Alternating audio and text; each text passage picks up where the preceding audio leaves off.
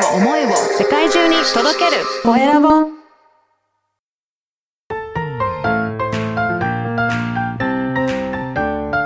聞く力能力技術魅力があるのに伝わらない社長へ。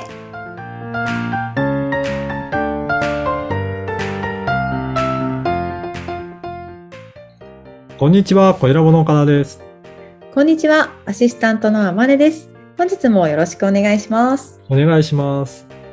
岡田さん今回はどんなお話をしていただけるんですか？はい、今回は前回のプロセスエコノミーの書籍を紹介させていただいたんですが、その中でちょっと、あのまたご紹介しした方がいいなと思うような内容があったので、こちらをちょっと深掘りしてお伝えしようと思います。お願いしますはい。えー、やっぱりこのプロセスを共有する上でのポイントとしていくつかあるかなと思っているんですけど、まあはい。大切な、あの、こととしては、まず一つ目としては自分ならではのこだわり、どういったところにこだわっているのかっていうところは、やっぱりちゃんと、えー示した方がいいのかなと思います。はい。うん。やっぱりその方がどういったところにこだわっているのかが分かると、その共感もしやすいですし、はい。意外とあの、ニッチなところでも、私はこういったところがすごく好きなんですっていうところを、えー伝えていけば、それに共感できるような方って必ずいるはずなので、そうするとその、そういった、普段だったら、えーつながらないような方たちにも届いて、やっぱりそういった思いって通じる部分があるのかなと思いますね。そうですねこだわりって共感しやすいですよね、きっとそうですね。うんはい。で、二つ目としては、えーそのやりきる責任感ですね。これをずっと続けてやっていくんだっていうような、なんかそういった思いもあると、あの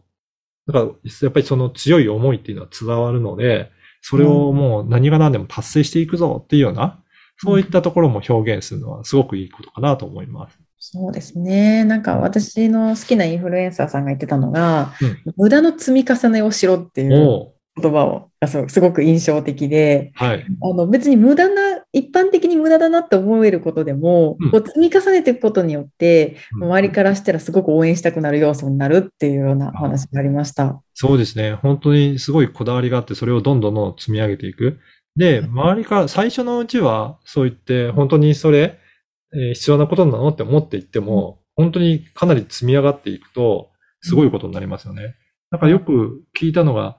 なんだか、いろいろコレクションの方とかもいると思うんですけど、うんそういったのも、本当に、えっと、ずーっと積み重ねていって、もう世界中のものをコレクションしていったら、それはそれで、どんなものでも、すごいえーものになっていくんじゃないかなと思いますね。はい、そうですなので、ね。本当にやり、やり抜いていって、それを積み重ねていくっていうのはすごく大切なことですよね。はい。はい。そし、そして3番目としては、そこの上で、ちょっとした失敗談も、えーうんお伝えするっていうことは、すごく、えー共感してもらいやすいかなと思います。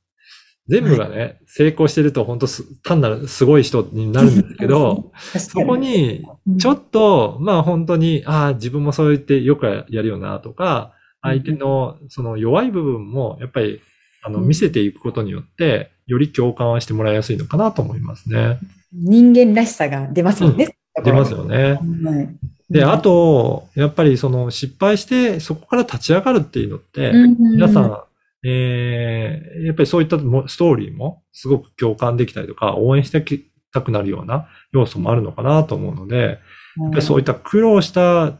ことがあっても、そこを乗り越えて、今こういった状態にある。まあそういったところも、えー見せていけるといいのかなと思います。はい。うんすべてをさらけ出すっていうこともすごく大事だなと思いました。そうですね。だから自分自身の、あれですよね。えっ、と、なんか自己開示も結構していくと、うん。あの、相手の方はより親近感を持っていただいて、うんあの、こういった失敗したことがある経験あっても、やっぱりその後、こういった成功をつかめるんだなとか、こういったすごいことできるんだなっていう、そういったところにつながっていくので、ぜひそういった、あの、失敗したことも、まあ、自己開示していくと、すごく、えー共感は生みやすいかなと思います。はい。ありがとうございます。